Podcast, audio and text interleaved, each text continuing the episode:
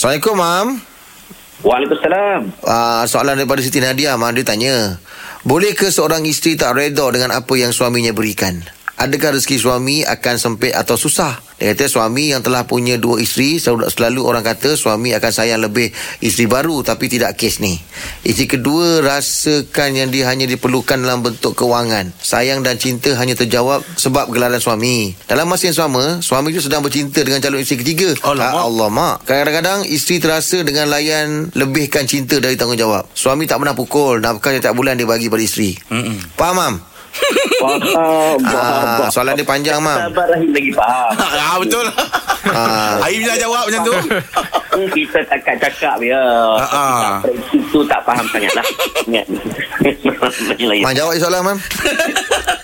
Baik, pertamanya bila nak berpoligami dia kena adil. Fankihu ma apa balakum minan nisa masna wa thulatha wa ruba'. In kuntum sekiranya kau ti- takut tidak berlaku adil, maka kahwinlah seorang sahaja. Pertamanya dia kena tahu dia boleh berlaku adil.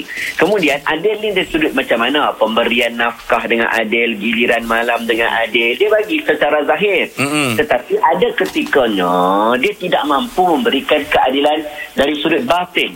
Sebagai Ah. contoh perasaannya mungkin uh, pasti dia ada sayang satu lebih ke dua lebih ke itu Quran sebut walan tastati'u an ta'dilu bainan nisa walau harastum pasti tidak akan berlaku adil dari sudut perasaan perasaan ni Quran sendiri sebut orang tidak akan berlaku adil. Sebab ini perasaan. Tapi kita tak boleh tunjuk kita uh, abang sayang yang nombor, dua lebih daripada nombor satu lah. Ha, tak boleh sebut lah Yalah. Kan? Jadi dalam kes macam ni, isteri ni dia kena faham selagi mana suami memberikan hak dengan adil, maka hukumnya boleh. Dia kena tolong bantu suami dia juga. Dia kena redha meredai sesama mereka. Itu je. Dan lelaki pun kena ambil tahu. Kalau tidak mampu untuk berlaku adil, berlaku bubur, maka dia kena cuba selesaikan dengan baik tanpa dia perlu dah lah tak adil yang ke satu yang kedua tu dia pergi cari seorang lagi pula. Ha, kan? Jadi takut berlakunya caca marba dalam hubungan pernikahan mudarat lain yang muncul. Jadi pertimbangkan dengan baik insyaallah rezeki suami dan isteri akan berkat. Ha, dia tak boleh kata isteri tak redha saja terus tak berkat. Tidak sebegitu mudah.